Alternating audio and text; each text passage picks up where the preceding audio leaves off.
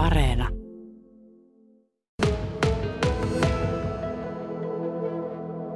Istun täällä Marinkaisissa Vesa Isolankilan kanssa keittiön pöydän ääressä.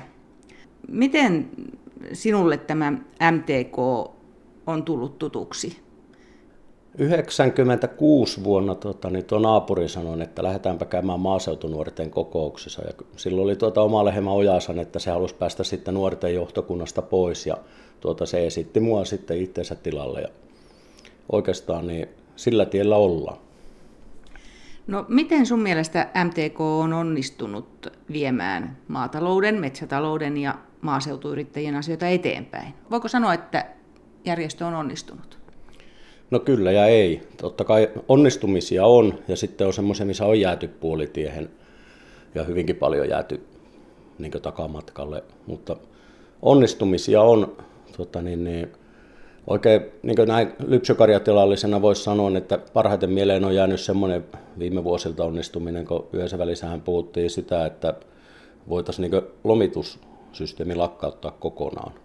Niin siihen hyvin voimakkaasti MTK reagoi ja ei siihen kovinkaan pitkä aikaa mennyt, kun todettiin, että niin se on maatalousyrittäjien sosiaaliturvaa, että ei sitä voi lakkauttaa. Että se on mun mielestä niin nyt mitä viime aikoina on ollut, niin esimerkki parhaasta onnistumisesta. Lisääntyykö tällaiset uhkat ulkoapäin, joihin pitää reagoida, niin tuntuuko, että ne lisääntyy koko ajan vai onko niitä niin tasaisesti tullut? Kyllähän niitä on tasaisesti tullut, että aina puskista tulee joku aivan uusi, mitä ei osaa niin olettaakaan, että tämmöinen voi tulla. Että en osaa sanoa, että onko niitä nyt niin tulossa enempää, mutta kun niitä on tasaisesti ollut, mitä on tämä reilu parikymmentä vuotta ollut mukana, niin koko ajan niitä on tasaisesti tullut aina uusia yllätyksiä, että mikä on vaatinut sitten jonkunnäköisiä toimenpiteitä.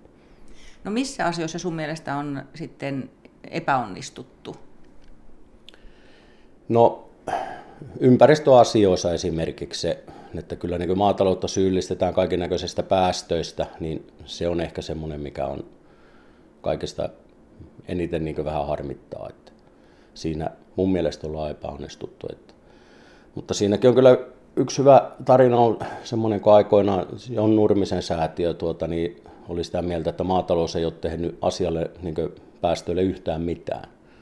Mä olin silloin tuossa liiton johtokunnassa ja Ingalsuo Jouni otti asiasta kiinni ja sieltä tuota, saatiin tänne Keski-Pohjanmaalle sieltä säätiöstä pari ihmistä käymään ja niitä pari päivää pyöriteltiin pitkin Keski-Pohjanmaata ja näytettiin, että mitä täällä on saatu aikaiseksi. Ja no en tiedä, ainakin silloin sai semmoisen vaikutelman, että ne sai semmoisen hyvän kuvan, että asioille tehdään jotain, mutta en tiedä sitten, sanooko ne meille niin vaan ja ovat oikeasti toista mieltä, mutta se oli kyllä semmoinen juttu milloin tuntun, että niin vähän meni viestiä eteenpäin, mutta se nyt vaan oli muutama yksittäinen ihminen, että toivottavasti ne on kertonut hyvää tarinaa siellä eteenpäin. Olet ollut myös keski liiton johtokunnassa ja varapuheenjohtajanakin. Kyllä. Ja silloin pääsee vähän eri paikkoihin viemään viestiä. Minkälainen kokemus se oli?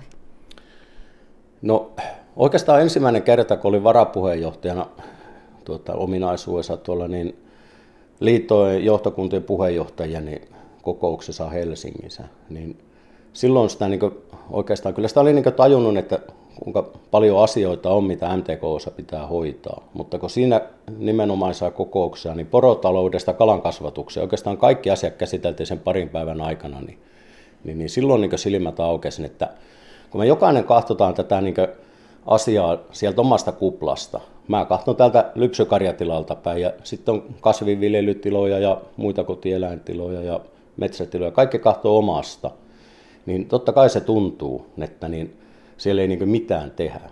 Kyllä siellä tosi paljon tehdään ja siellä on hirveästi järjestys on ammattitaitoisia ihmisiä ja hyvää koulutusta ja kaikkea. Että, mutta se vaan kun sitten omasta kuplasta kahtoo, niin se tulee semmoinen olo, että ei, mitään ei tehdä. Että tekisi ihan kaikille hyvää käydä pikkusen tuota, niin, niin järjestön kokouksessa, yleensäkin niin tämmöisessä liiton kevät- ja syyskokouksessa, niin sielläkin jo, vaikka on Keski-Pohjan maakunta, niin kyllä sielläkin kumminkin niin tulee esille näitä muitakin tuotantosuunnan asioita ja kaikkea. Että suosittelen käymään niissä kokouksissa.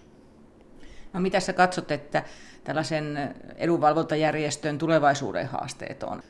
No kyllähän niin tuottajahintoihin pitää saada jotain parannuksia tavalla tai toisella. Muutenhan täällä ei ole tuottajia, kenen etuja ajaa. Että hinnat rupeaa olemaan tuotantopanokselle semmoisia, että niin rupeaa nyt ne, jotka pystyy, niin lopettaa ja toiset yrittää vielä sinnitellä. Että se on niin se varmasti suurimpia haasteita. Ja sitten totta kai tämä ilmasto ja sitten, että kuinka nopeilla ja minkälaisilla toimenpiteillä maatalous sitten osallistuu niihin päästöjen pienentämiseen.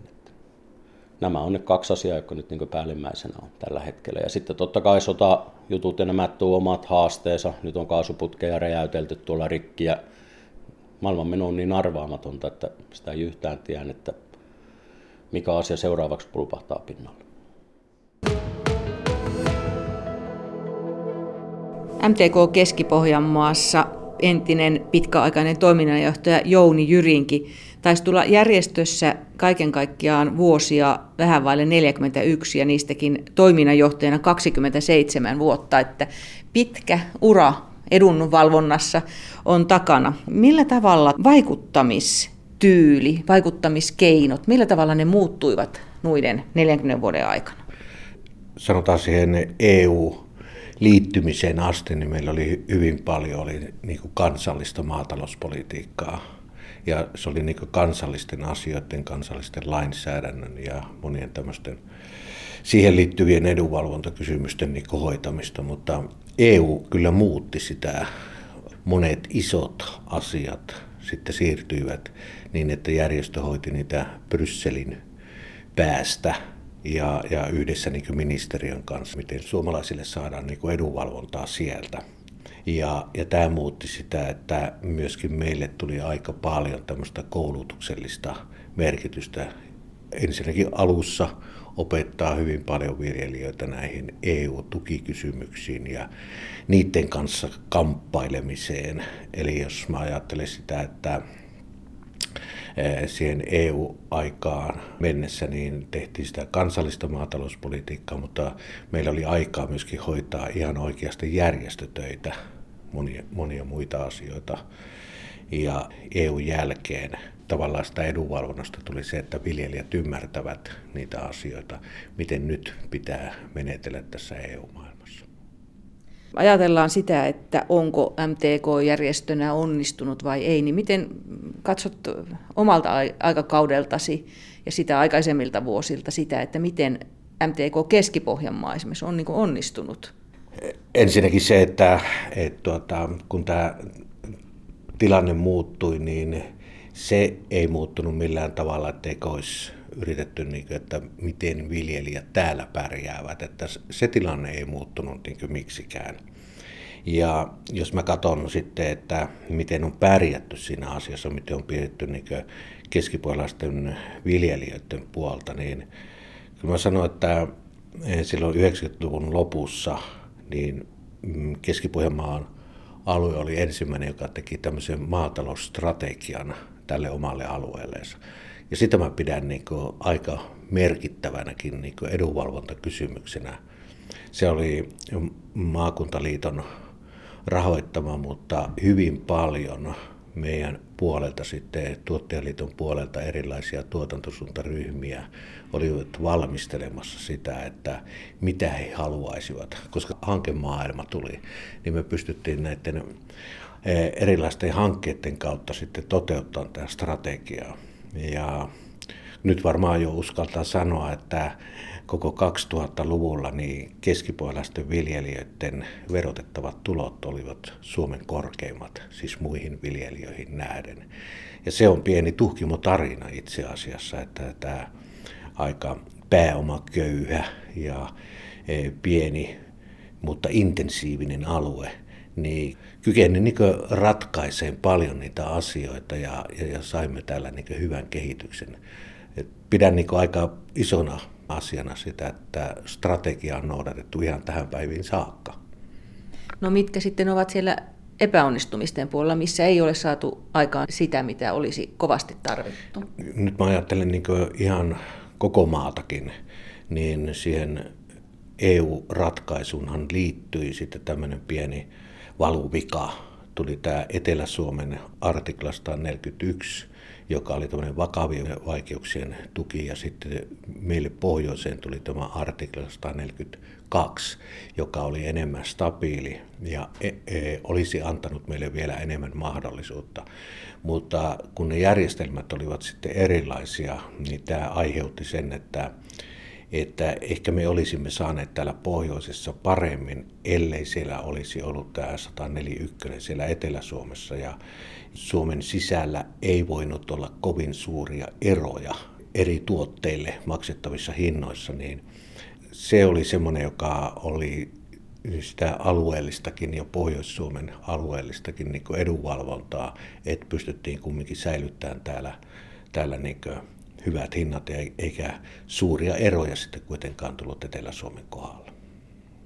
No tänä päivänä se maatalouden tulo on kyllä ilmeisestikin kaikkien hinnannousujen myötä niin kyllä melkoiseen kysymysmerkin tilanteessa. Miten sä näet, että ajatellaan tätä Keski-Pohjanmaata, niin mennäänkö samalla kaavalla nyt niin kuin eteenpäin ja katsotaan, että mihin, mihin riitetään vai mitä tässä nyt on tehtävissä? Joo, kyllä, kyllä tota, nämä, ensinnäkin jos ajatellaan se 2020, kun jäin eläkkeelle, niin silloin tuli välittömästi eh, tuli tämä korona, tämä on ollut erikoista aikaa. Sen jälkeen tuli sitten tämä, tämä sotakysymys ja eh, sodan seurauksena on sitten tullut nämä energiakysymykset ja voimakkaat hinnannousut. Tämmöisiä voimakkaita eh, kustannusten nousuja oli 73-74, kun oli energiakriisi.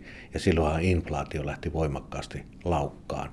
Ja nyt on kyllä samat merkit niin kuin ilmassa, että että kun kysyit sitä, että miten nyt voitaisiin niin mennä eteenpäin, niin tällä alueella on myöskin mahdollisuuksia.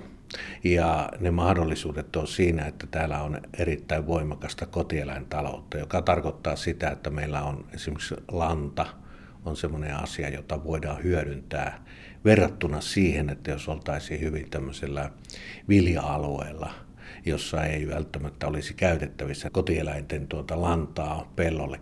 Meillä sitä on ja siellä on niin paljon mahdollisuuksia tämän asian osalta. Mä vielä menen tähän, tähän kustannuspuoleen, että, että nyt kun ajatellaan tämä energia, energiakysymys, niin kyllä biokaasulaitokset ja kun katsoin tässä joku aika sitten jossain Münchenissä ollut pyöräkilpailua, niin kun sitä kuvattiin ylhäältä päin, niin kyllä oli saksalaisilla isoilla maatiloilla, niin oli karjarakennuksissa ja tämmöisissä isossa vanhalla sanonnalla, niin elosuojien katot oli, olivat niin aurinkopaneeleja täynnä.